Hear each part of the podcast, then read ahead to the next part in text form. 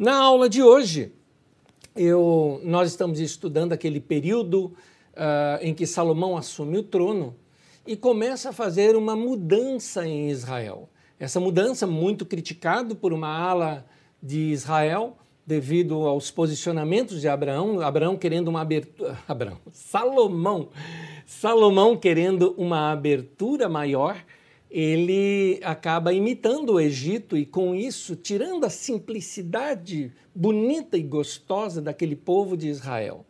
Uh, nesse período, uh, dificilmente alguém conseguiria escrever algo contra Salomão.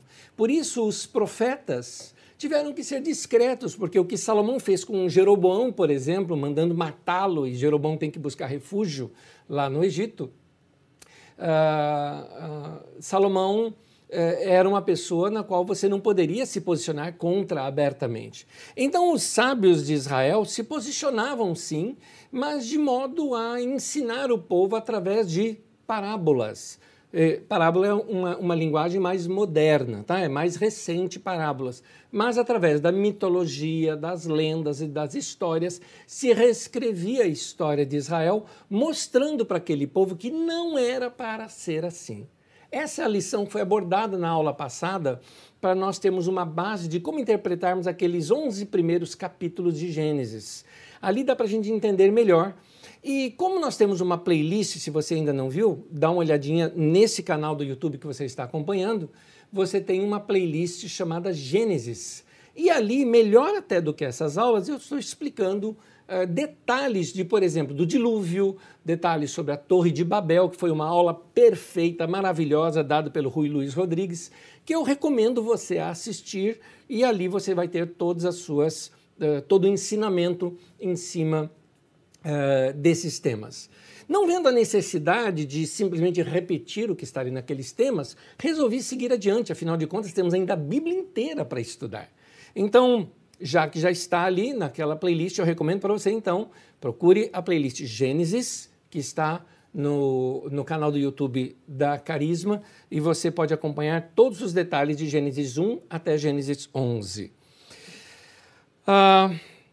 Com a prosperidade então de Salomão, isso alterou um pouco a cultura em Israel. Como eu já disse, o lado negativo é que Israel perdeu a sua simplicidade e gerou uma grave diferenças sociais ali em Israel nesse período, provocando até mesmo uma revolta popular muito próximo ali da morte de Salomão. Salomão morreu, a revolta popular já surge no Reino do Norte, juntando pessoas do Norte, que eram os lugares mais prejudicados pelas posturas de Salomão. Assunto este já estudado em aulas passadas, é só você pegar aqui uh, no nosso canal mesmo. E então, uh, uh, apesar de tudo isso, precisamos lembrar do seguinte: textos, principalmente poesia, cântico, uh, uh, provérbios, textos de sabedoria, normalmente são escritos em tempos de paz. Por quê? Porque em tempo de guerra você está querendo sobreviver, você não está querendo escrever nada.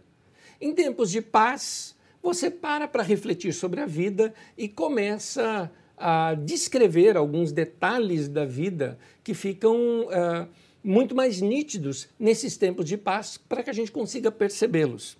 Por isso, apesar de todo este lado da, de mistura de culturas que Salomão fez, uh, uma coisa boa aconteceu. Nesse período de paz, o contato com outras culturas deu uma certa também abertura em Israel. Uma valorização da sabedoria, por exemplo, e, obviamente, uh, a produção de muitos textos de sabedoria que surgiram nesse tempo, dando espaço para que os sábios desse tempo também pudessem escrever alguma coisa. Embora muitos textos foram escolhidos até mesmo para legitimar uh, o governo de Salomão e o domínio de Israel sobre outros povos, muitos outros textos também foram produzidos sem essa intenção, visando o bem popular. Era a cultura popular emergindo. Era a sabedoria de Deus que estava no meio do povo, sendo agora transcrita e colocada para que outros pudessem uh, uh, aprendê-la também. Então, essa coleção de textos populares começou a surgir. E o livro de Provérbios, como nós conhecemos hoje, ele leva muitos anos, algo em torno de 600 anos, para chegar no formato que nós temos hoje. Por que razão? Porque muitos acréscimos foram sendo feitos, outros provérbios foram surgindo, em outras épocas foram surgindo novos provérbios, até que finalmente isso se compilou já no período pós-exílico, quando fica tudo completo, como nós temos hoje uh, o texto do Antigo Testamento. Estudando então um pouco do livro de Provérbios, eu considero este livro um dos livros mais ricos que eu conheço das Escrituras Sagradas, porque uh, quando você vai fazendo diversas leituras nesse texto, você vai percebendo a variedade de assuntos que ele toca eu quero abordá-las. Algumas delas aqui hoje, né? E mais adiante, nas próximas aulas, eu quero ampliar um pouquinho alguns entendimentos aqui do livro de Provérbios. É, hoje eu quero apenas lançar as bases para que a gente conheça o livro em si. Nós começamos a perceber então que existem alguns blocos de coleções de provérbios dentro desse livro de provérbios. Então eu dividi aqui em vários blocos, depois de muita leitura você começa a perceber esses detalhezinhos uh, nos textos de provérbios. É como se cada, cada um desses blocos começasse com um cabeçalho. Tem tudo isso na sua apostila, mas em Provérbios 1, uh, capítulo 1, até o capítulo 9, ele se inicia assim: Provérbios de Salomão, filho de Davi, rei de Israel. A partir daí você pensa, bom, todo livro de Provérbios foi escrito por Salomão. Não. Talvez Salomão tenha escrito alguns deles. O caso é que, mesmo que fosse algum sábio da corte, o nome era tributado a Salomão. Eu não duvido que Salomão tenha escrito a maioria deles. No entanto, é, se algum sábio da corte escreveu, isso ficou como sendo de Salomão. Você vai ver que outros reis também com, é, contribuíram, inclusive reis que não são nem é, é, de Israel, são de nações subalternas a Israel, como o rei Lemuel, por exemplo. Então ele escreve, talvez não tenha sido dele, ele disse que foi a mãe dele que ensinou para ele. A gente não sabe com quem que ela aprendeu aqueles conselhos. Enfim, quem leva o nome são os mais famosos, mas os provérbios normalmente são de origem popular. Uh, essa introdução uh, de provérbios, aqui do capítulo 1 ao capítulo 9, se você ler esse bloco inteiro, você vai ver que eles são apresentados como um meio para você alcançar a sabedoria. São, eu vou entrar em detalhes depois, ainda na aula de hoje, sobre esse início de Provérbios, onde você vai ver que ele mostra qual é o caminho para se obter a sabedoria. No capítulo 10, versículo 1 até o 22, versículo 16, é uma outra coletânea de provérbios de Salomão. Provavelmente feita num outro período, é muito provável que fosse um outro livro é, com o nome de Salomão dele encontrado, que se juntou a esse. E esses 13 capítulos, eles têm 375 provérbios, e eles vão tratando de assuntos diversos. Por exemplo, ali é colocado como um sábio falando. Então, o sábio, ele vai recomendar a honestidade, o trabalho, a bondade, a verdade, ele condena a preguiça, ele condena a mentira, ele condena a falta de juízo, ele condena o pecado. É, em alguns deles, ele registra alguns fatos da vida que acontecem, é, em outras partes, como do capítulo 16 em diante, aparece muito em destaque, por exemplo, a, a figura do rei. Certamente são provérbios feitos por alguém da corte de Salomão, como por exemplo, é, Provérbio 16, 10, por exemplo, é uma defesa de Salomão. Diz assim: O rei fala com autoridade divina, ele não erra em seus julgamentos. Outro capítulo, 19, 12.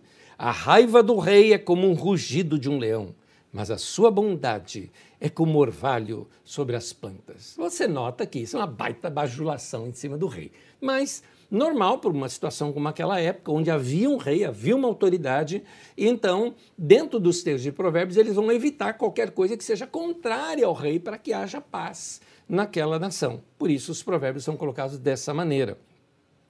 Uh, em Provérbios, de capítulo 22, 17 ao 23, 11, aqui vem um ponto super interessante. Essas palavras aqui são colocadas para nós assim como palavras dos sábios. Que sábios são esses? O mais interessante aqui é que esses provérbios são provérbios egípcios. Um sábio egípcio chamado Amenemope, esse é o nome do sábio egípcio, e esse texto todo chama-se As Instruções de Amenemopet. Esse é o nome desse texto. O que eu quero te mostrar, é muito interessante isso, é que esses textos foram, uh, uh, eu diria assim, uma adaptação de provérbios egípcios trazidos para dentro de Israel, visto essa troca de cultura que havia entre as nações. Até porque o texto de Amenemopet ele é mais antigo do que o texto de Provérbios. Aliás, ele é mais antigo do que Salomão. Então, por exemplo, eu vou comparar aqui alguns textos de Provérbios. Provérbios 22, versículo 17 e 18, diz assim: Inclina o teu ouvido e ouve as palavras dos sábios, e aplica o teu coração ao meu conhecimento, porque será agradável se as guardares no teu íntimo, se aplicares todas elas aos teus lábios. Agora, vamos ver esse texto nos escritos de Amenemope. Amenemope, capítulo 1. Dá o teu ouvido e ouve o que eu digo, e aplica o teu coração para aprender. É bom para ti colocá-los no teu coração. Deixa-os descansar no cofre do teu ventre. Na, na, na, na versão israelita fala, guardares no teu íntimo. E aqui diz, e que para que possam atuar como um pino sobre a tua língua. Vamos comparar outro texto. Provérbios 22, 22. Na versão israelita está: Não roubes ao pobre, porque é pobre, nem atropeles na, por na porta o aflito. Em Amenemope 2, diz assim: Acautela-te de roubar os pobres e oprimir os aflitos. Provérbios 23, 10. Não mude de lugar os marcos de propriedade, nem invada as terras dos órfãos. Em Amenemope 6 diz assim: Não retire o marco dos limites do campo e não viole o limite das viúvas. Aliás, explicando esse texto para vocês, é muito interessante. Eu estive na África e eu vi um, um terreno que foi adquirido. E é interessante uh, as medidas do terreno. As medidas do terreno são assim: daquela bananeira até aquela pedra grande que vai até a ponta do riacho, que vai. Era interessante esses detalhes da demarcação de terra, como era feita. Aí alguém lá me explicou que as pessoas ao longo dos anos vão fazendo o seguinte: então ele corta aquela bananeira, planta outra mais adiante, no caso, né, mais adiante, ou seja, ele vai ganhando terreno e nasce aquela outra, então ele, ele some com aquela primeira. E assim ele vai ampliando, remarcando, por isso que o texto diz para você não desmarcar os marcos antigos, porque isso é injusto, porque isso é roubo. Então, mas isso já era uma prática desde o Egito antigo, da sabedoria dos egípcios antigos. Alguém fala, mas como pode isso ter algo egípcio dentro da Bíblia?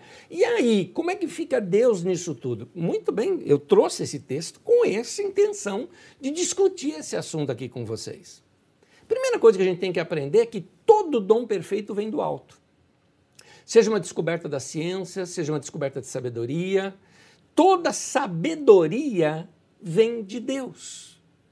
Ainda que você possa encontrar muitas vezes sabedoria em outras religiões, sabedoria em ateu, em, em pessoas que pensam diferente de você, mas aquela sabedoria em si, ela veio de Deus. É, então eles perceberam, aqueles sábios antigos, que na sabedoria egípcia existiam coisas divinas, inspiradas por Deus. Por quê? Porque Deus colocou todo homem é a imagem de Deus. Deus colocou essa imagem, esse sopro divino, ou como se diz na teologia, o imago Dei, a imagem de Deus, em todo ser humano tem essa imagem, que dali brotam essas coisas que Deus colocou. Estas coisas certamente estavam, vamos dizer assim, contaminadas ou temperadas com a cultura e a linguagem egípcia. É, talvez falando dos seus deuses Salomão, ou os sábios de Salomão, que é o mais provável, tomaram aquela sabedoria, sacudiu a cultura egípcia fora e colocou uma linguagem adequada ao povo de Israel. Então, querido, não é porque existe algo que é de outra religião que não pode ser de Deus. É importante a gente saber disso. Porque toda a Bíblia está repleta da sabedoria de Deus. Mas a sabedoria de Deus é como Deus. Ela é tão grande que nem todos os livros deste mundo, inclusive a Bíblia, caberia toda a sabedoria de Deus. Tem um, arcebispo da igreja anglicana da África do Sul, chamado Desmond Tutu, que já ganhou até o Prêmio Nobel da Paz em 1984, ele escreveu um livro chamado assim: Deus não é cristão. Interessante a gente ver isso, porque às vezes nós colocamos Deus dentro da caixinha da nossa teologia, dentro da caixinha da nossa compreensão, dentro da caixinha da nossa religião. E Deus é maior do que tudo isso. Uh, talvez alguma pessoa está falando, mas ouvindo isso, você está ensinando o quê? A gente se abrir para tudo, para o mundo? Não, querido, estou te ensinando a se abrir para a vida. Ver que a vida é muito maior que tem sabedoria, que você vai encontrar pessoas sábias, mesmo sendo de outras religiões. Isso vai ensinar você a baixar um pouco a sua bola. É, porque às vezes a gente acha que a gente sabe demais. Sabe aquela mania que eu sou de décadas antigas de, de, evangelização, final da década de 70, por exemplo, a evangelização era assim: nós vamos para o céu, você vai para o inferno. Se você quiser ir, não ir para o inferno e ir para o céu, você vem para a minha igreja, porque se não vier para a minha igreja, você não vai para o céu, você vai para o inferno. Era desse jeito que a gente pregava, esse ar arrogante, esse ar de superioridade. Isso nada mais é do que viseira religiosa eu acho que é importante a gente se abrir para o diálogo, se abrir para a conversa, falar com as pessoas, ter abertura para ler outras coisas que são muitas vezes até contrárias ao que pensamos. Não custa nada ler para poder discutir. É importante saber, é importante conhecer, uh, para que você possa é, é, absorver sabedoria de outros lugares. Isso que eu estou te falando é uma prática bíblica, tá? Paulo apóstolo fez isso. Paulo Apóstolo cita, por exemplo, uh, um poeta cretense. Ele cita Epimênides, por exemplo, uh, uh, quando ele fala um verso desse poeta lá uh, para a ilha de Creta, na, na, carta de Tito, por exemplo. Paulo Apóstolo faz várias, várias alusões a outras culturas, frases de sábios gregos que eram bem conhecidos na sua época. É, o livro de Tiago, por exemplo, escrito no grego clássico, ele também utiliza o mesmo estilo de escrita é, dos antigos sábios gregos quando faziam suas dissertações. Enfim, a Bíblia ela também interage com outras culturas para buscando nelas a sabedoria de Deus e trazendo um equilíbrio. Bom, continuando. Já o texto de Provérbios 24, do versículo 23 até o 34, começa assim. Também essas são palavras dos sábios. Então o que a gente encontra aqui? Uma outra coletânea, só que provavelmente de provérbios de outros sábios. A gente não sabe quem são esses sábios. Talvez a gente encontre algum dia na arqueologia algum texto que a gente diga, olha, foi daqui que foi extraído, eh, foram extraídos esses provérbios. É interessante que essa sessão é um acréscimo as de Amenemope. Então, é possível que talvez seja também de outros sábios egípcios ou de outra região ali por perto também. Uh, provérbios, o capítulo 25 até o 29, são provérbios de Salomão, diz ali no, no versículo 1, provérbios de Salomão recolhidos e compilados pelos funcionários de Ezequias, os escrivãos, os sábios né, de Ezequias, rei de Judá. Anos depois, eu não lembro quantos anos dá isso, agora minha, minha mente não me torce, mas deve ser uns 200 anos ou mais depois. Ezequias é, precisa resolver um problema sério que estava acontecendo em Israel. Você vai ver isso mais adiante aqui comigo. E por causa disso, ele recorre à sabedoria popular para ajudar a governar aquela nação. É uma coletânea de provérbios de Salomão que foram compiladas anos mais tarde. Então, provérbios da época de Salomão, né? Que foram compilados anos mais tarde.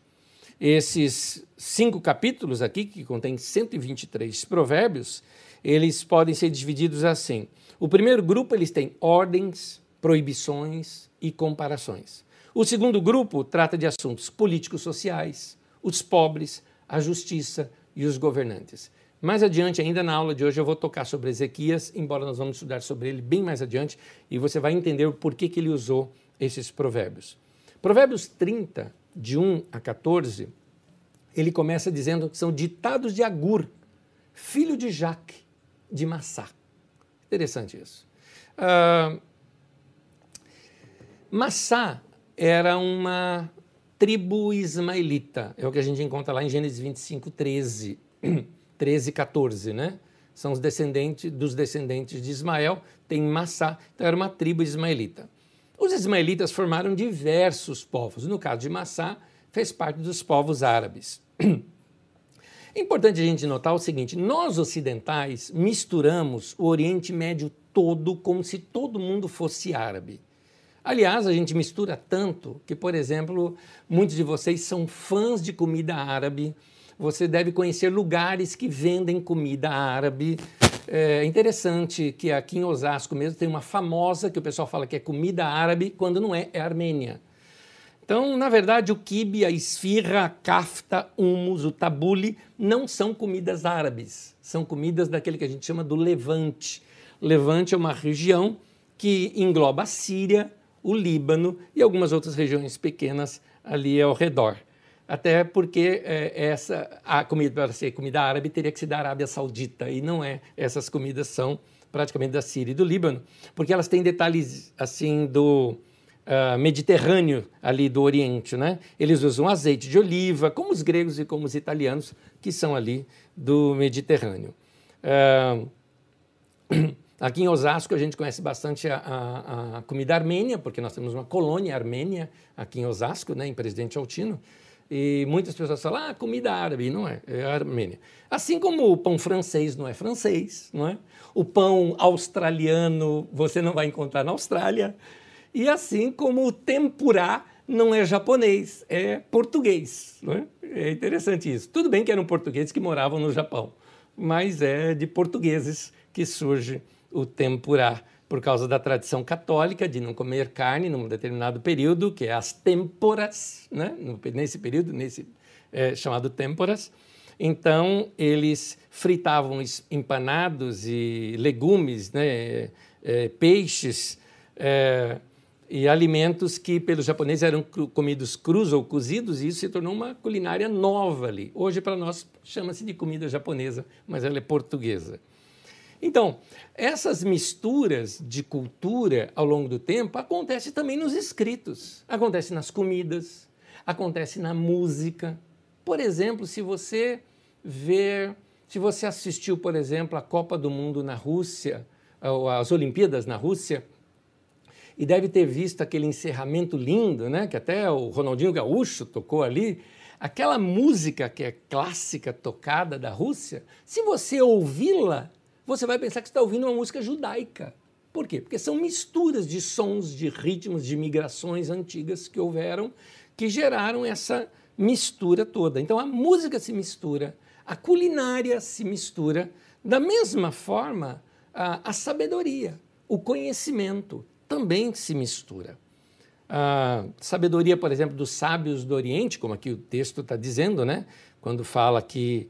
Uh, ditado 31 de Provérbios, ditados de Agur, filho de Jaque, de Massá, ou seja, de lá da região do Oriente.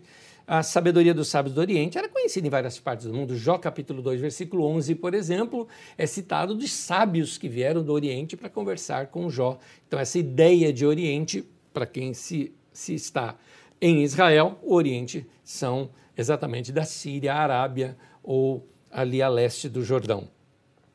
Provérbios 30, de 15 a 33, são provérbios numéricos. Ah, seis coisas Deus aborrece, a sétima ele abomina. Ah, a sanguessuga tem duas filhas, a saber, dá e dá. Então sempre são, tem números ali envolvidos. É uma coletânea disso. Provérbios 31, de 1 a 9, são os ditados do rei Lemuel. Você não tem a mínima ideia quem seja. E e é uma exortação que a mãe dele fez para ele. Então, nota que é um ditado real, é um ditado que tem a ver com práticas e princípios para quem é rei.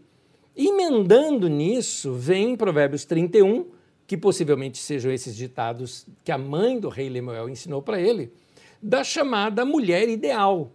É um poema acróstico, ou seja, alfabético, né? Ele começa com as letras do alfabeto, cada um pegando uma das letras do alfabeto e assim trazendo as verdades ali do que seria uma mulher ideal. Uma mulher ideal para quem? Uma mulher ideal que era para a corte, né? Uma mulher ideal para um rei, uma mulher ideal que ela vai ser empresária, que porque muitas mulheres leem Provérbios 31 e arrancam os cabelos, né? Porque fala, como assim? Essa mulher, eu nunca vou chegar no nível dessa mulher. Mas aquela lá, ela tinha empregada, meu filho, entendeu? Ela dava ordem para os seus empregados para fazer as coisas, era ela que cuidava do dinheiro, então ela tinha dinheiro para fazer o que queria. Então, com dinheiro na mão e um monte de empregado, eu acredito que você faz até melhor do que ela, tá? Então, mas servem aqui claramente os, os princípios por detrás desses provérbios, tirando o lado da cultura e do ângulo que se está olhando, que é uma mulher da corte, você consegue trazer isso para a sua vida particular. E aprender ali, como por exemplo, uma mulher que honra o marido, que não fala mal do marido em público e tudo mais, tudo bem, que focou muito na mulher, ficando até um pouco machista ali o texto. Mas eu acho importante vários detalhes que você pode encontrar nesse texto que nós vamos estudar mais adiante ainda quando, ah, porque agora estou abrindo né, esse estudo de provérbios, nós vamos dar alguns detalhes de convivência que o livro também nos ensina. Ah, como você vê, são, ele é formado de coleções colocadas por escritos em épocas diferentes. O livro de provérbios ele é um resumo da sabedoria de Israel. Isso é fantástico. Uma das coisas importantes sobre provérbios, é interessante você saber disso, um filósofo brasileiro que nem nem é, é, é, nem é cristão, nem é judeu, ele se declara até mesmo ateu, ele comentando sobre Provérbios, ele diz o seguinte: o livro de Provérbios ele é fantástico porque ele te ensina a, a sabedoria dos antigos. O que ele mostra é que se você quiser ter uma vida organizada, saudável, equilibrada e próspera, você precisa olhar para os seus antepassados, precisa olhar para os antigos, porque, Provérbios, eles sabem mais do que você. Essa é a ideia de Provérbios. Olhe para a sabedoria dos antigos que você vai crescer. Isso é interessante e, para mim, casa perfeitamente com a nossa geração, porque na nossa geração é interessante. Eu vejo, por exemplo, uh, jovens e adolescentes dos nossos dias, né? e, e, por jovens eu vou subir a idade até um pouco, até, seu, até a faixa dos seus 30, 35 anos, né? aqueles que a gente chama de millennials para cá também, essa turma toda. É, é interessante notar como normalmente eles acham que tudo na idade deles é muito mais intenso e muito mais evoluído do que os seus antigos. É muito interessante isso. Eles acham que eles uh, fazem mais coisas que os antigos, que eles conhecem mais coisas que os antigos, que eles sabem mais do que os antigos. E, e, e isso é, na verdade, uma tolice, uma tolice da juventude, que não está percebendo aquilo que os antigos trouxeram para nós. Então, uh, uh, é muito importante a gente ler provérbios, porque provérbios faz a gente colocar pé no chão e ver que tem muita coisa para a gente aprender. Vai ensinar a gente a falar menos e ouvir mais a dar ouvido à sabedoria popular. Aquela coisa que você uh, aprende ao longo da vida, né? Anos atrás, eu me lembro, eu estava ministrando e me veio algo assim na minha mente que eu vou te contar aqui agora. Eu estava ministrando sobre o meu relacionamento com meu pai, era só um parêntese na mensagem, e eu coloquei algo mais ou menos assim. Quando eu era criança, meu pai era o meu herói. Aliás, eu achava que ele era mais forte que todo mundo. Meu pai era forte, meu pai era carregava muito mais tijolos do que eu, não é? Subia muito mais alto na árvore. Pai era daquele jeito. Criança, infância. Quando vai chegando na adolescência, eu vou descobrindo que eu estudei mais anos do que o meu pai na escola. Que eu começo a trazer assuntos que meu pai não sabe e desconhece. Começo a desgrudar do pai quando inicio a minha juventude, já começo a achar, ah, meu pai não sabe muita coisa, meu pai é de outra geração, né? Meu pai é um cara legal, mas é tudo bem, já é velho, né? Já é velho, tudo bem. Aí eu me caso. E aí quando me caso, estou independente do meu pai, agora é minha vida, é do meu jeito. Aí vem o primeiro filho. E aí você pensa: cadê meu pai? Porque no meu caso, meu pai faleceu um ano antes do nascimento do meu primeiro filho. Eu ficava com aquela pergunta: pai, cadê você? O que você ia fazer nessa hora?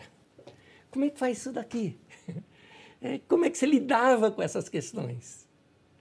E aí, hoje, até a minha adultidade, vai ser assim, até a minha velhice, eu fico o tempo todo, que saudade do velho, que vontade de ver de novo. Pois é, a maturidade nos faz entender que eles sabiam muito mais do que a gente, muito mais. Então, uh, vamos ver um pouquinho mais sobre a sabedoria. O rei Ezequias, quando ele surge anos depois, é, ele, ele precisaria fazer uma reforma na nação. Por quê? Aconteceu de que uh, Israel havia se dividido. Depois da morte de Salomão, ele se divide, você já sabe disso. Reino do Norte e Reino do Sul. O Reino do Norte, cuja capital era Samaria, anos depois, claro, se tornou a capital Samaria, foi invadido e devastado pela Assíria. A Síria devastou aquilo e misturou outros povos naquela região, ficou uma bagunça o Reino do Norte e o povo perdidaço. Já o Reino do Sul, através de Ezequias, enfrentou a Assíria através de um milagre de Deus, venceram a Assíria, fazendo-os recuar no cerco de Jerusalém. Na verdade, eles não fizeram nada, foi Deus quem fez. Você vê essa história tanto no livro de Reis quanto no livro de Isaías. E agora Ezequias estava, vamos dizer assim, com uma bomba na mão ele estava com uma nação, o Reino do Sul, que foi parcialmente invadido pela Assíria, só a capital que não, uh, com muitas dificuldades, muitas áreas devastadas. O Reino do Norte, totalmente inexistente, já não havia mais reino, não havia mais capital, já não havia mais nação. Então, aqueles judeus, que, judeus, aqueles israelitas que moravam ali e que queriam cultuar a Deus precisariam se reorganizar. Ezequias, enquanto isso, Babilônia e a Síria entram em guerra lá em cima, então ah, a Síria começa a ficar enfraquecida e um dos reis dela é morto pelos próprios filhos. Algumas coisas acontecem lá na Síria que fazem com que eles se recuem. A nação desolada, mas estava livre.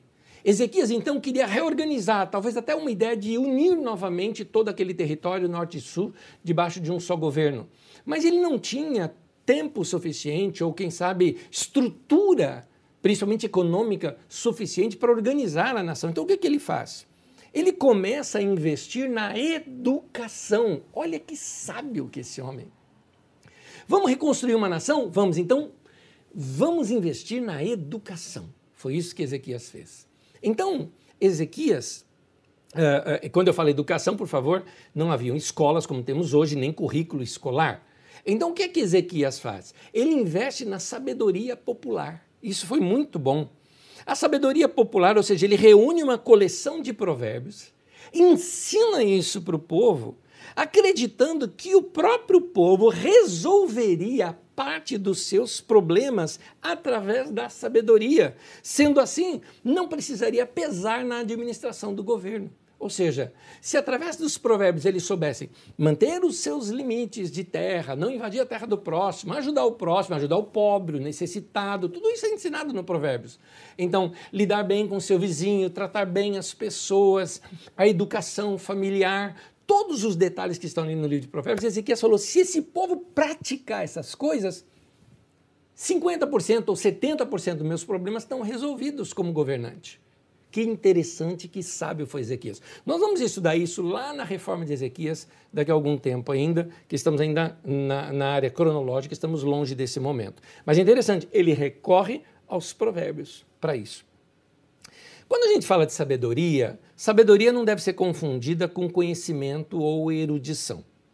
Tem muita gente que é um leitor compulsivo, ou talvez algumas pessoas que tenham assim uma formação acadêmica, mas não confunda formação acadêmica com sabedoria. Ter conhecimento é bom, mas quem tem conhecimento não é garantia de se ter sabedoria. Porque a sabedoria ela pode estar na boca do pobre e não do rico. Pode estar na boca do simples e não necessariamente de uma elite intelectual. É interessante isso. Sabedoria tem a ver com aquilo que nos ajuda a viver bem a vida, A experiência de vida é uma das coisas que nos traz sabedoria.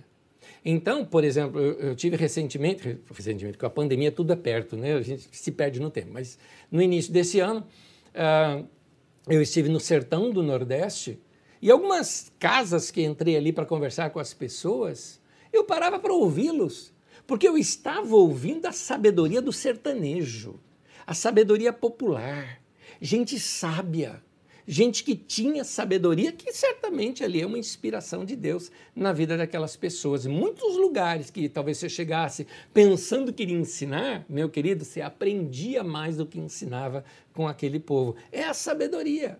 Sabedoria é assim. Provérbios 14, no versículo 8, diz: A sabedoria do homem prudente é discernir o seu caminho. Ou seja, uma pessoa sábia é uma pessoa que encontra soluções para os problemas da vida. Detalhe, da sua vida. Isso que é importante.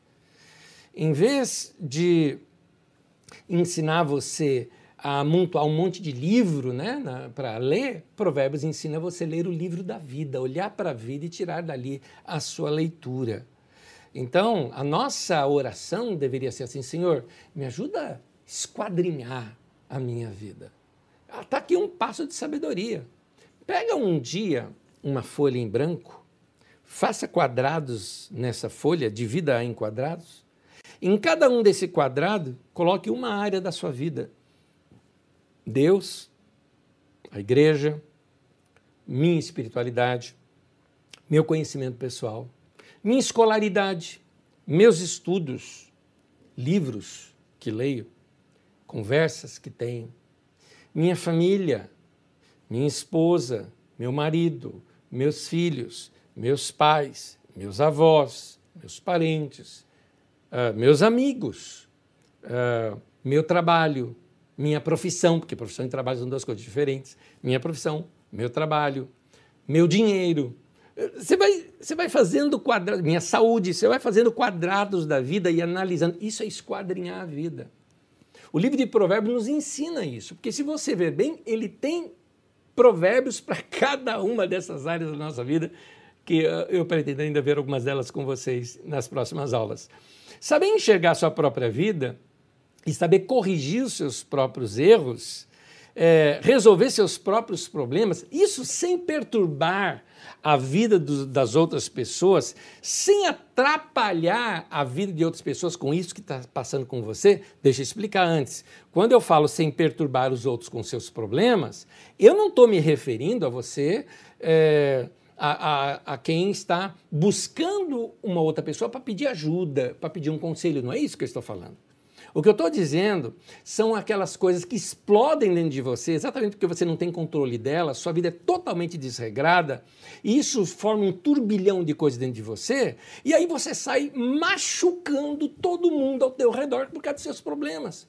Você não está bem com você e você dá pesada nos outros, você não está legal com você e você fala ríspido com quem está perto de você. É, alguém que não está bem consigo mesmo começa a tratar mal as pessoas ao seu redor. A sabedoria vai nos ensinar a sermos equilibrados nessa área, a saber conter esse momento. Quando você percebe que está em tom de explosão, sai um pouco, vai caminhar, vai fazer alguma coisa, fica quieto num canto, se tranca dentro do quarto, vai tomar um banho, né? Mas não desconte em alguém que está perto de você. A sabedoria ensina isso. Deus, ele dá sabedoria para quem pede e também ele dá sabedoria para quem se relaciona com ele. Uh, Deus dá sabedoria para gente humilde. A sabedoria humana ela é naturalmente ilimitada. Por quê? Porque se sabedoria tem a ver com saber viver, o nosso tempo e espaço nos limitam. Ou seja, por mais que eu viva, o que é viver 100 anos em termos de história? É nada. Então é pouco tempo em termos de história humana. Só Deus tem condições para ter toda a sabedoria necessária. E aí cabe ao homem pedi-la para Deus. Tiago capítulo 1, versículo 5 diz: Se algum de vocês tem falta de sabedoria, peça a Deus, que a todos dá livremente, de boa vontade, e lhe será concedida. Que Deus está dizendo? Pede, eu vou dar. Eu vou dar. A chave para a sabedoria é o temor do Senhor. Temor do Senhor não é ter medo de Deus, mas é um reconhecimento de que Deus é Deus e que o homem não é Deus. Temer a Deus é reverenciá-lo. Por reverência, veja bem, é importante isso, que a nossa geração está perdendo essa palavra reverência. Uh, os antigos talvez confundiram um pouco, estou falando na minha infância, reverência com silêncio. Então você não pode brincar porque isso é irreverente. Não, não confunda irreverência com falta de liberdade, por exemplo. Mas a irreverência, ela é provocativa, ela, ela é falta de respeito. É interessante porque lá em, em Eclesiastes, se não me engano, capítulo 5, ele fala o seguinte: Deus está no céu, você na terra, sejam poucas as suas palavras. Eu gosto do Eclesiastes, porque o Eclesiastes senta a gente no chão. Fala, senta aí. Você não é nada disso que você está pensando. Se é pó e para o pó você vai voltar. Tem gente até que acha Eclesiastes negativo demais. Eu acho que Eclesiastes coloca um equilíbrio, porque Eclesiastes, Eclesiastes também é um livro de sabedoria, que é um outro texto que eu quero estudar com vocês, mas é, é importante nós sabermos que é, é, é o texto nos ensina assim, seja reverente diante de Deus entenda de que Deus, Deus não é. Você não está falando com qualquer um. Deus é Deus, né? Deus é Deus. Então, essa reverência diante de Deus é algo importante. Temer a Deus é respeitá-lo e seguir os seus conselhos. Porque o que, que adianta, como Jesus diz, dizer Senhor, Senhor, né? Ou como Jesus disse, quem me ama é quem guarda minhas palavras, meus mandamentos e os pratica, né? Então, muita gente diz, ah, Deus, eu te amo, e canta, e canta, e canta, mas não pratica a palavra de Deus. Isso não é temor a Deus. Temer a Deus é amá-lo a tal ponto que você não quer fazer nada que desagrade a Deus. Lá em Provérbios 9, versículo 10, na versão de Almeida, diz assim: O temor do Senhor é o princípio da sabedoria. Na NVI fala, é a chave para a sabedoria. Temer a Deus é amar tanto a Deus, ao ponto de você não permitir que nada fique assim, um cisco sequer, entre você e Deus na sua comunhão com Ele. Então, dentre as diversas coisas, vamos ver uma: o que entristece a Deus? O que é que Deus não gosta? Interessante, tem um texto que mostra claro a coisa que Deus não gosta. Provérbios 6, versículo 16 ao 19.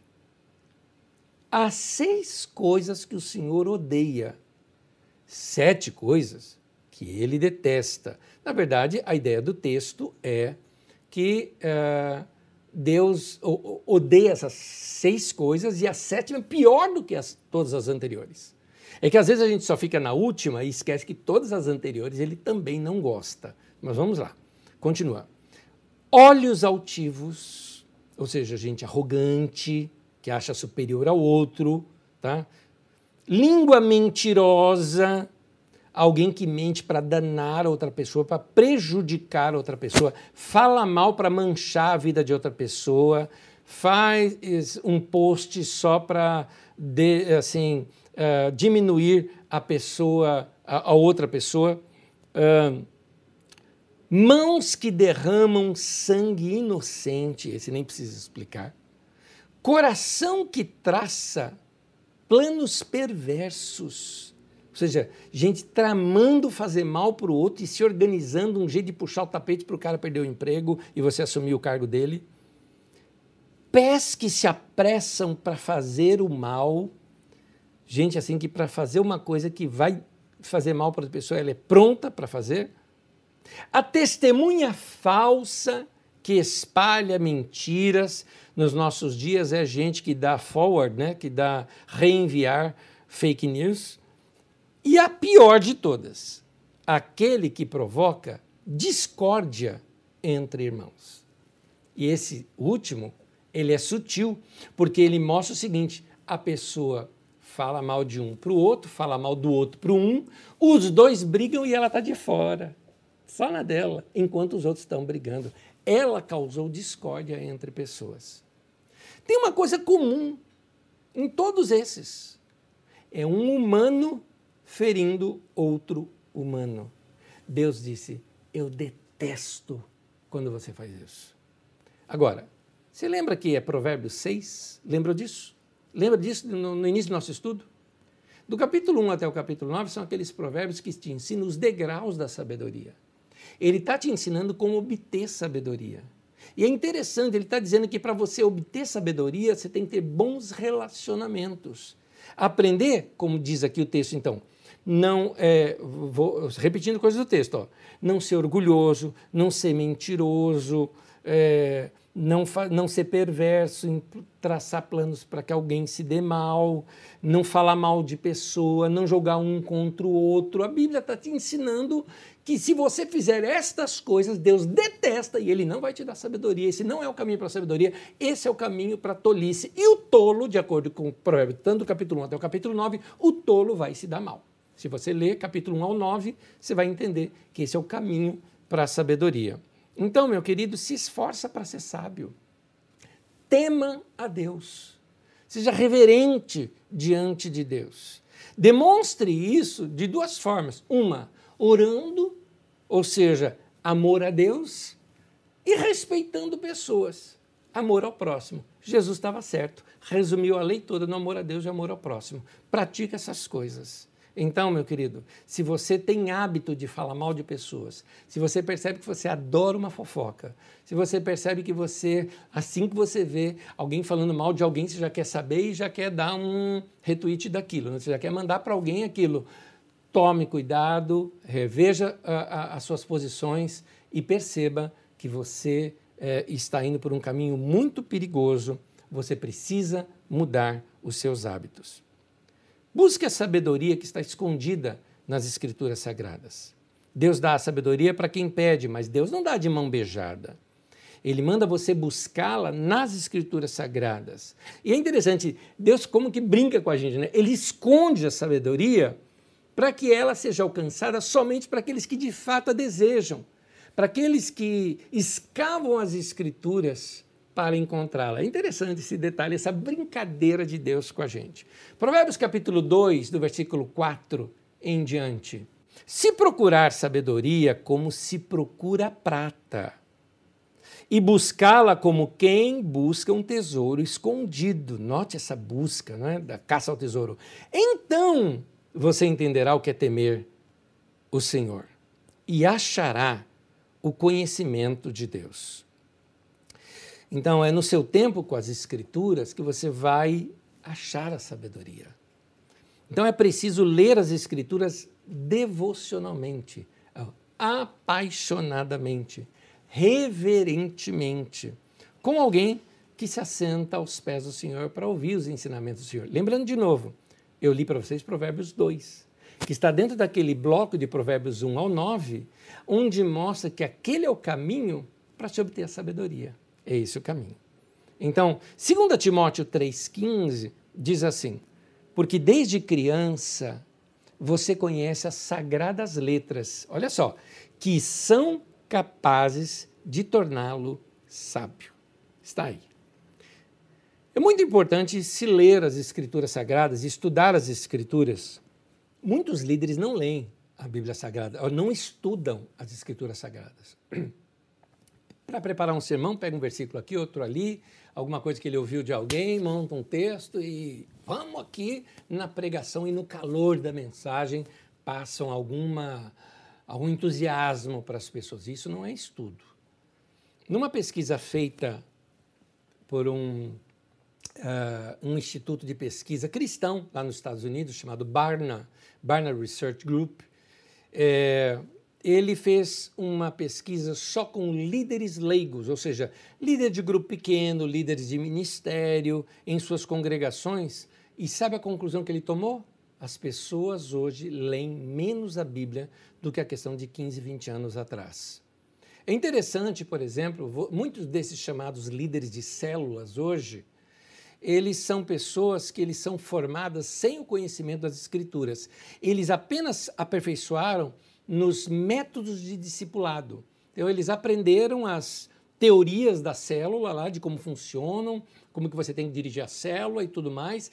Eles estão aperfeiçoados nessas coisas, mas é, Dessa maneira, eles não conseguem uh, conhecer bem as escrituras sagradas. Então, eu, fica aqui algumas dicas que eu queria dar para você. Primeira delas, uma prática que eu tive na minha vida e que me foi muito útil, é a seguinte: faça a sua própria Bíblia de anotação. Eu me refiro a você separar alguns temas e começar a colorir a sua Bíblia em torno daqueles temas. Por exemplo, eu tinha assim, todos os meus. Eu pegava aquelas canetinhas hidrocor, lembra daquelas, né? Hidrocor? Não sei se ainda existe, na verdade, deve ter outros nomes hoje. No meu tempo eram esses nomes. Que dá para colorir o texto. E então, é, eu pintava, por exemplo, eu me lembro bem disso, as que eram sobre oração verde clarinho. Todas que eram sobre oração. Todas que eram sobre oração, adoração, comunhão com Deus, era dessa maneira. Todas que iam me ensinar sobre uh, sabedoria, sobre inteligência, sobre uh, inteligência para finanças, contra a preguiça, era azul clara. Todas estavam ali. Assim eu montava a minha própria Bíblia de estudo. Dessa maneira, quando eu queria, eu estava lendo ali Provérbios, opa, esse texto me lembra educação de filhos. Eu anotava ali, ia fazendo minha própria Bíblia de referência. É gostoso isso, porque eu já fiz estudos inteiros na Carisma, por exemplo, usando aquelas minhas anotações que eu tinha meus 16, 17 ou 18 anos de idade quando fiz essas primeiras anotações. Use bastante. Use Bíblias eletrônicas que você pode comparar diversas traduções. É, cá entre nós, não adianta nada você ter um monte de tradução da Bíblia no seu celular se você não lê. Não adianta. Então, se você tem, por favor, estude. Não só leia, estude. Uma outra dica é você ler uh, diariamente porções das Escrituras Sagradas. Aí no chat mesmo, logo de começo, eu coloquei: quem tem o costume de ler um capítulo de Provérbios por dia? Porque isso daqui é uma coisa muito fácil de se fazer. Por exemplo, hoje é dia 28. Então, Provérbios 28 leia o capítulo inteiro, mas selecione apenas um versículo, um ou dois, né? que às vezes o assunto se desdobra em dois textos, né? em dois versículos. Separe ali um ou dois versículos somente, guarde aquele para você. Aquele é o que você vai ler. Quando eu estava na minha adolescência, o que eu fazia, é o que eu copiava num pedaço de papel, colocava dentro do bolso, que eu trabalhava de terno tudo mais no banco, e deixava num bolso, que era sempre um bolso vazio, com aquele papel dentro. Qualquer hora do dia que eu punha a mão no bolso, opa, tem um papel aqui, ah, o texto. E eu ia lendo de novo, porque eu queria decorar o texto. Era interessante isso. Eu ia para minha máquina de datilografar, depois você pode procurar no Google o que é máquina de datilografia, tá? Você que é novo. Tinha um negócio antigo que chamava-se máquina de datilografia. Era fantástico, né? Porque era assim, era um computador e impressora ao mesmo tempo, que você fazia e já saía ali. Era fantástico. Então, eu colocava diante ali das teclas da minha máquina, eu colocava ali o texto que eu estava meditando nele aquele dia. Era interessante, isso me ajudou a decorar muitos textos da Bíblia Sagrada, principalmente textos de provérbios. Então, vale a pena aqui uma dica, funcionou para mim, eu estou repartindo com você. Com certeza, você vai guardar porções desses textos sagrados no seu coração e que vai ajudar você a entender esses caminhos do Senhor para a sua vida, em tempos de necessidade, em tempos de provação. Como diz o texto de Salmos, né? guardei a tua palavra no meu coração para não pecar contra ti, para não errar o meu caminho. É isso que é a palavra pecar. Não errar. Para eu não errar, para não tomar a decisão errada, aquele texto está no meu coração e ele vem para mim na hora certa. Estude um livro, um trecho ou uma história. E agora, essa fase aqui não é para preguiçoso, não é. Aqui, isso que eu vou falar exige estudo e exige dedicação. O que, que eu preciso saber? Eu estou falando de cronologia, eu dei aulas aqui já sobre cronologia, as primeiras aulas foi sobre isso, para você situar um texto dentro do seu momento histórico, porque senão daqui a pouco você vai pensar o seguinte: onde é que estava Moisés quando Jesus estava na cruz? Né? Isso é um erro de cronologia tão besta isso que eu estou falando, mas tem gente que comete erros dessa, desse nível. Né? Você, é importante você ver a questão histórica do texto, o contexto né, histórico do texto para você compreender o texto melhor, quem escreveu, quando escreveu, para quem ele escreveu, porque isso nos ajuda na interpretação do texto. Aí você fala, Nésio, como é que eu posso saber essas coisas? Pois bem, se você, isso que eu estou te falando aqui, essas aulas são superficiais. É um básico isso aqui que eu estou te dando. O que se você quer saber mais, tem que ir para os livros. Você precisa dedicar tempo e separar um tempo para estudar. E, como eu estou sendo bonzinho com você, eu vou te mostrar alguns dos livros, ferramentas que eu mesmo usei, uso, muitas delas até hoje, para uh, uh, chegar em conclusões que eu cheguei, entender esses textos, para escavar os textos, como está aí na sua apostila, ferramentas para escavar o texto. Vamos ver algumas delas. Primeiro, Dicionário Bíblico de Strongs. Essa concordância bíblica é fantástica. Agora, eu preciso te alertar de uma coisa. Eu te mostrei ali um, um, um livro, que eu tive aquele livro, ganhei do meu professor. Eu hoje o utilizo em português dentro de um software. Procure um software, geralmente são softwares pagos, dificilmente se acha gratuito. Teve uma pessoa que me falou: ah, eu achei Strongs uh, gratuita. Maravilha. Tem, é um dicionário hebraico e grego, que ele é anexado normalmente na tradução de Almeida atualizada.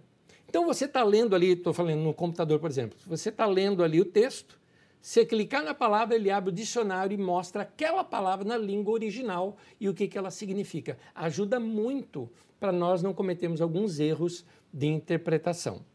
Um outro, esse é muitíssimo importante. Segundo, dicionário da língua portuguesa.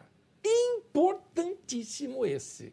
Mas por que importantíssimo? Bom, é óbvio que você é, pode fazer é, do dicionário uh, em, dentro do, do, próprio Google. Você pode simplesmente abrir um, uma página e digitar ali a palavra que você tem o um dicionário eletrônico, né? Eu costumo dizer, deixe-me consultar o grande oráculo, né? O Google. Você vai lá, digita a palavra e aparece. Por quê? Para não interpretar errado por causa da nossa língua. Nossa língua é uma língua nova, língua portuguesa, portanto, ela é volátil ainda, ela está se firmando e algumas palavras elas vão mudando o seu significado de tempo em tempo. Tem palavras que tinham significado alguns anos atrás e que hoje elas passam a ter outros significados. E se você não sabe isso, ou por exemplo, palavras que têm uma mesma sonorização, ou palavras que se escrevem iguais, mas têm sentidos diferentes. Eu estou dizendo isso, eu vou dar um exemplo que alguns já ouviram eu dando esse exemplo, mas eu prefiro até repeti-lo porque esse eu não estou inventando. Eu vi, eu estava na reunião quando um irmão, lendo Atos 1, e ele leu ali na tradução de Almeida, onde fala que Jesus foi assunto aos céus. E então, é, é, o texto está dizendo que Jesus subiu aos céus, assunto de assunção. Só que esse irmão entendeu assunto de blá blá blá de assunto. Então ele disse o seguinte: olha a pregação dele. Jesus foi assunto aos céus. Meu irmão, a sua vida precisa impactar a vida dos outros para que a sua vida seja o assunto também que as pessoas estão comentando. Quando Jesus, é, é, Jesus ele foi o assunto aos céus. Nos céus todos falavam de Jesus. Gente, o texto não está dizendo isso. Está falando de assunção, um erro grotesco, inclusive, da língua portuguesa. Por isso que eu recomendo, não custa nada dar uma olhadinha no dicionário, ou no mínimo, veja numa outra tradução. Porque você vendo uma outra tradução, tem aí a nova versão internacional, nova tradução na linguagem de hoje, a, Almeida Revista Corrigida, Almeida Revista Atualizada, a nova King James e tantas outras versões, Bíblia de Jerusalém, tantas outras versões, que você pode ver outras formas de se colocar o mesmo texto, assim você não venha cometer um erro como esse, por exemplo.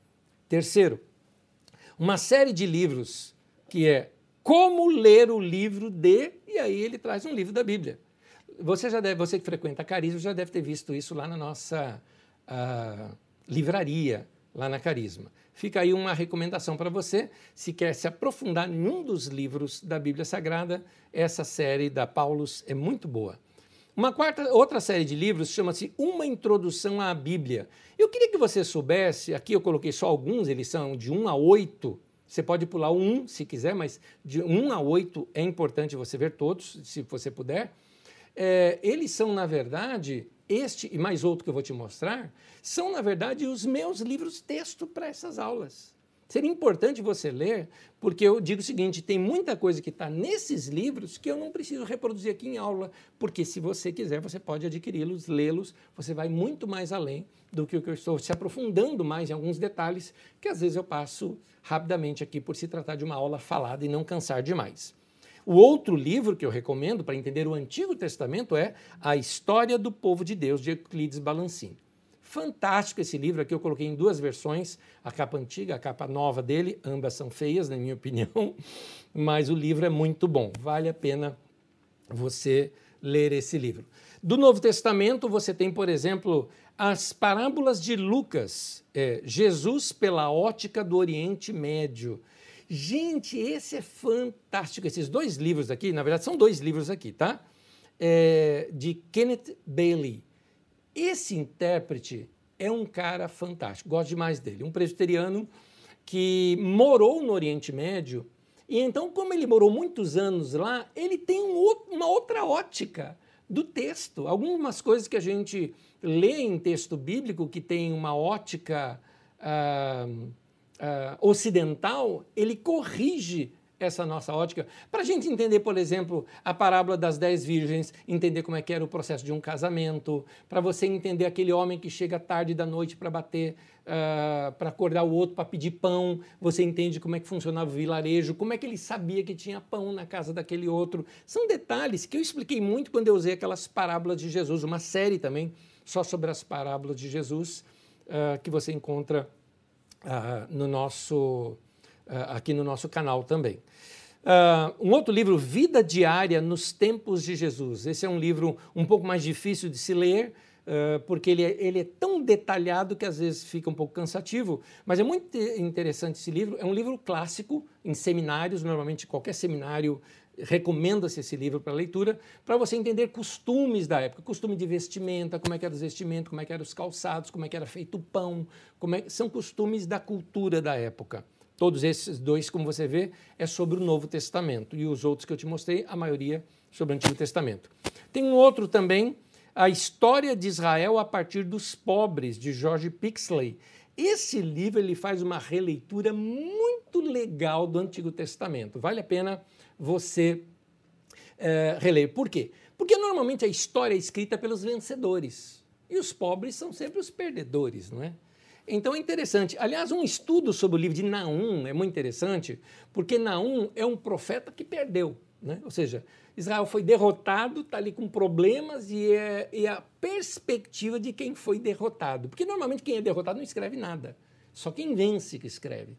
E aqui esse livro ele começa a fazer a leitura no contrapelo da história. Vale a pena, um livro muito bom é, difícil de encontrá-lo. Eu confesso para vocês que eu já procurei em algumas livrarias e achei muito difícil de encontrá-los. Tive até uma versão digital dele porque não consegui encontrar a versão é, de brochura. Um que eu não coloquei na sua apostila, por erro meu, anote aí. Esse é um livro fantástico, mas principalmente o seu autor, que eu já citei aqui, Milton Schwantz. É Deus ouve, Deus vê. Aliás, Deus vê e Deus ouve. É assim. Né? É muito muito bom livro. Milton Schwantz é fantástico, é um dos biblistas, eu chamaria assim, de, que eu mais admiro, um dos.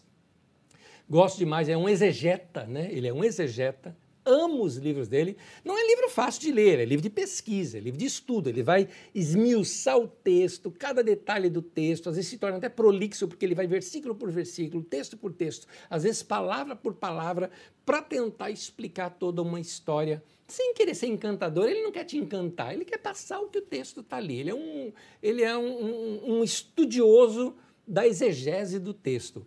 Por uma honra, quero te dizer que Milton Schwantz já esteve na Carisma uma vez, ensinando para um grupo de alunos quando tínhamos a nossa faculdade de teologia. Lamentavelmente já faleceu, Milton Schwantz, é, um homem fantástico. É, vale a pena, se você ler qualquer livro dele, procure na internet, talvez você encontre algum. Vale a pena ler livros de Milton Schwantz. E a Bíblia de Estudos, a Bíblia de Jerusalém.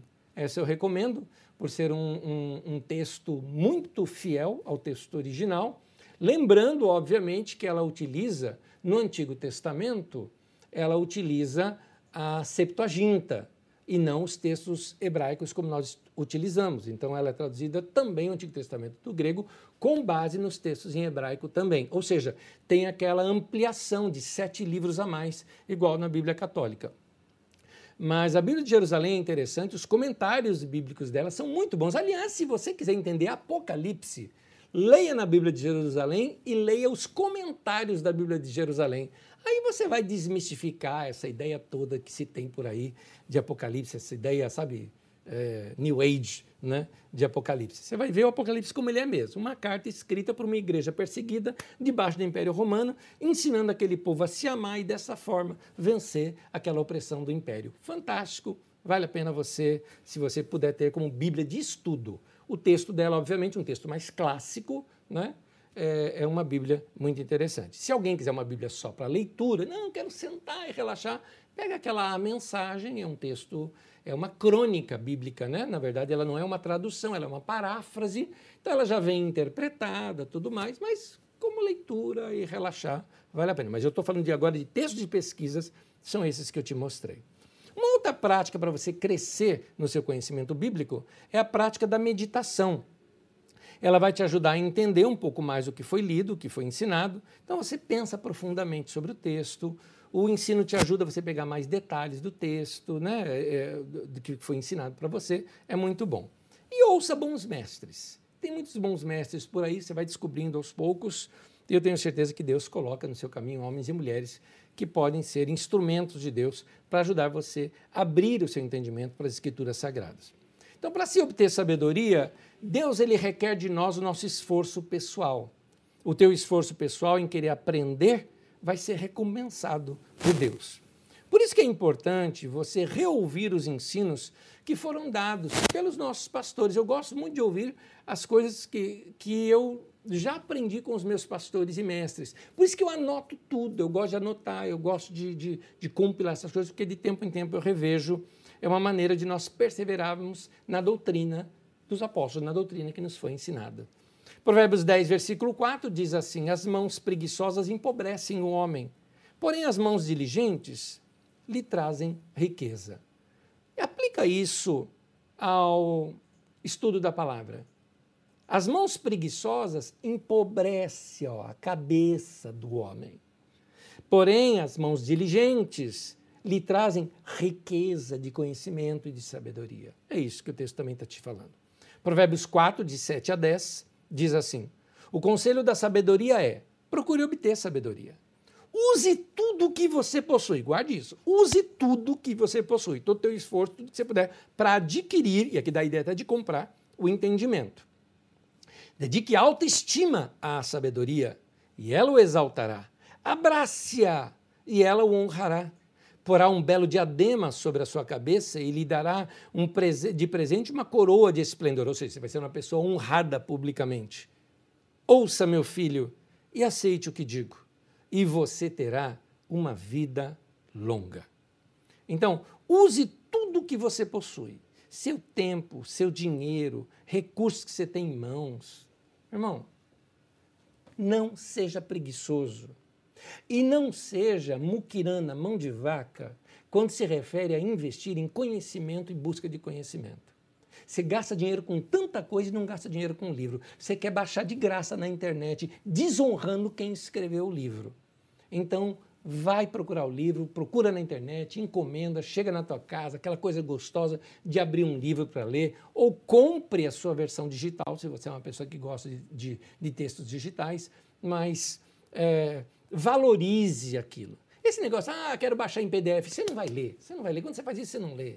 Quando você e outra, isso é uma desonra a quem produziu o livro. Então, faz favor, você gasta dinheiro com tanta coisa, com tanta coisa nova, tanto eletrônico novo, tanta coisa que você compra para você, invista em seu conhecimento pessoal. Invista nisso. Invista em cursos, vá fazer bons cursos, vai estudar coisa boa é, e tem mais, usa sua curiosidade. Olha que ferramenta maravilhosa. A curiosidade faz a gente buscar e navegar por assuntos que a gente gosta. A internet, nesse sentido, é riquíssima. Riquíssima. Então, você está lendo lá, falou sobre uma cidade, entra lá, vai conhecer aquela cidade, vai ver a história daquela cidade. Ah, citou uma determinada pessoa, entra lá, vai ler a história daquela pessoa. Domingo agora passou, domingo passou na mensagem de domingo, eu estudando ali o texto, né, eu só ia falar da revolta da vacina. Mas a revolta da vacina tinha, tinha o presidente, que era Rodrigues Alves. Fui ler toda a biografia dele. Aí uh, cita, uh, uh, por exemplo, aquele, aqueles médicos né, que, que, participaram né, daquele momento da vacina, né, como nós temos Oswaldo Cruz, por exemplo. Então, vou ler toda a biografia do Oswaldo Cruz. Mesmo que eu não vá usar na mensagem. É curiosidade, eu quero crescer, eu quero saber, quero aprender mais. Vai ler, meu irmão, vai ler, vai pesquisar, vai conhecer outras culturas, vai ampliar seu conhecimento. Aperfeiçoe aquilo que é seu dom natural.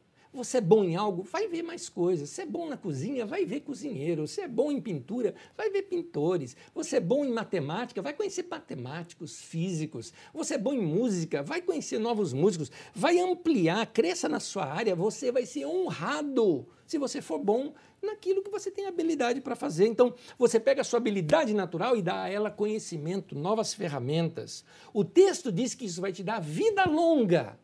Vida longa não é viver muito, vida longa é qualidade de vida, não é? Vai ter essa vida gostosa, com qualidade. Quem tem conhecimento, quem tem sabedoria, sabe viver bem, sabe ter qualidade de vida. Usa a sabedoria para viver bem a vida que você, que Deus deu para você. Quer uma família boa? Uma família boa é construída em sabedoria. Quer ter bons relacionamentos? É um relacionamento construído com sabedoria. Quer ter uma vida financeira bem organizada? Ela é construída com sabedoria o controle, o autocontrole, controle dos impulsos seus, controle dos seus temperamentos, isso tudo é feito com sabedoria.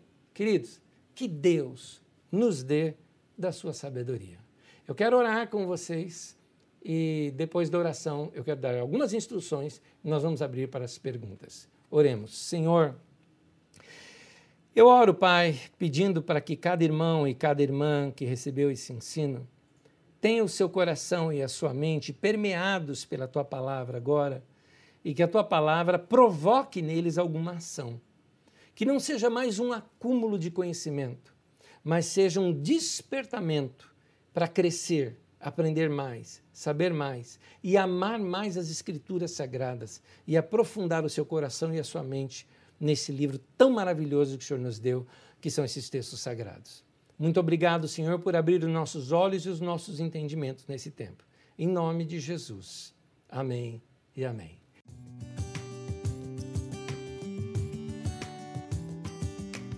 Retornando aqui para nossas perguntas e algumas respostas, uh, uh, algumas perguntas foram todas foram em torno do assunto da Bíblia Sagrada em si. Por exemplo, muitas pessoas aprenderam o seguinte: olha, o que não está na Bíblia é do diabo.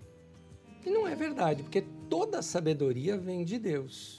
Porque tem coisas que a Bíblia não quis interpretar, não quis falar. Por exemplo, a Bíblia não fala de dinossauros, então ver um esqueleto de dinossauro é do diabo. Não, não é a ciência de coisas que não estão nas escrituras é do diabo. Não, não é. Então, existe muita sabedoria fora também dos textos das escrituras sagradas. Eu já disse isso em sala de aula. Deus é tão grande, tão imenso, assim também é a sua sabedoria. Portanto, nem todos os livros do mundo conseguiriam conter a sabedoria de Deus. Portanto, ela é muito mais ampla do que isso. É por isso que eu citei, por exemplo, uh, pegando um, um, texto de Amenemope, né? Amenemope, que era um sábio egípcio, que não é um texto da Bíblia Sagrada, tá? É um sábio egípcio, um texto egípcio que foi readaptado para dentro da cultura, porque eles perceberam a sabedoria divina ali dentro dele. Apenas ele deu uma lavada na cultura egípcia e trouxe a cultura uh, israelita para dentro do texto. Então é assim. Uh, Israel ele acabava reinterpretando né, uh, as visões de outros povos dentro do entendimento do Deus verdadeiro. Afinal de contas, Israel estava muito mais adiantado do que esses povos na questão do conhecimento de Deus. Porque Deus se revelou para todos. Paulo diz isso em Romanos. Todo homem tem a revelação de Deus. Ele, ele só não consegue compreender, ele está tateando para compreender Deus. Israel, nesse sentido, estava mais adiantado. E vindo Jesus, ele é a tradução completa de Deus para nós. Outras formas de, de, leitura, como fundamentalismo e tantas outras, acabam até atrapalhando essa nossa visão doutrinária, porque elas colocam viseira na gente, não é? Por isso que eu estou tentando aqui ampliar um pouquinho para nós compreendermos isso melhor. Sabedoria de Deus ela é muito mais ampla. Foi outra pergunta que chegou aqui para nós. É, a sabedoria uh, ela é tão ampla que ela não cabe, como eu já disse, não cabe nem dentro dos textos bíblicos. Por isso, até hoje em dia você vai encontrar sabedoria de Deus correndo na, na boca do povo, conversando, falando. Você percebe quando aquilo tem nexo, né? tem aquela lógica divina por detrás. Uh, Deixe-me ver o que mais aparece aqui para nós. Também há um comentário aqui, vários comentários sobre tradução das escrituras. A nova versão internacional é a melhor que eu vejo na língua portuguesa para estudo, em termos de leitura de texto, por causa da, da, da primazia, do primor que teve na língua portuguesa e na sua atualização. Agora, você quer fazer uma leitura tranquila da Bíblia? Tem duas que eu recomendo. Nova tradução na linguagem de hoje eu recomendo sim para leitura. É aquela leitura gostosa, tranquila e também a, a, a, Bíblia, a mensagem. Porque são textos leves. Existe também uma outra chamada Bíblia Viva, que você tem poucas edições dela, saiu até recentemente a nova Bíblia Viva. É muito parecido com a nova tradução na linguagem de hoje. São Bíblias de leitura, então se você tem realmente dificuldade em, em compreender textos como a na nova versão internacional, nem vá para a Bíblia de Jerusalém, que ali o português é mais rebuscado ainda. Você quer o português mais simples? Fica aí a dica. Nova tradução na língua de hoje e a Bíblia a mensagem. No entanto, lembra-se que já são textos relativamente interpretados. Como alguém até comentou, que Bíblia de estudo, ela induz você muitas vezes a cair naqueles trilhos é, tradicionais. Também acho, eu não gosto de Bíblia de estudo. A única que eu gosto é a Bíblia de Jerusalém como Bíblia de estudo. Eu prefiro eu mesmo fazer a minha Bíblia de estudo, como eu estou ensinando você a fazer a sua, com as suas anotações. Mas é bom se ter essas Bíblias como referência, né? como busca, como ler outras compreensões também das Escrituras Sagradas. Uh, tem mais detalhes aqui, alguns uh, falando da comparação de Jesus com a sabedoria personificada em Provérbios 8. Sim, é, Jesus se encaixa em muitos textos do Antigo Testamento, nem por isso os textos são proféticos é porque o texto vai falar tanto da sabedoria que você consegue enxergar outras coisas a mais no texto. É por isso. Está aqui. Essas foram as perguntas que eu resumi muito bem resumidas hoje aqui. Acho que eu até exagerei aqui na minha sintetização das perguntas. E se você é, acompanha as nossas aulas, você vai encontrar uh, muitas vezes respostas. Se você tem mais perguntas, pode mandar para a gente, não é? Uh, se você tem. Essas perguntas vão ser trazidas para mim, quem sabe nas próximas aulas, dentro do próprio texto da aula, eu já esteja respondendo. Como algumas perguntas que foram feitas aqui, como por exemplo, alguém falou, ah, é apenas coincidência ter Provérbios 31, eh, Provérbios ter 31, né? Capítulos, um para cada dia do mês. Muitos pastores recomendam ler dessa maneira. Pois é, eu mesmo fui um deles que recomendei hoje para você. É, certamente a pergunta foi feita antes de eu ter já respondido em sala de aula. Então, muitas perguntas eu acabei não fazendo aqui, porque é, já estavam respondidas em salas de aula. É isso. Gente querida, que Deus abençoe vocês, que vocês leiam as Escrituras Sagradas. E fica agora aqui a minha lição de casa. A lição de casa é ler Provérbios inteiro.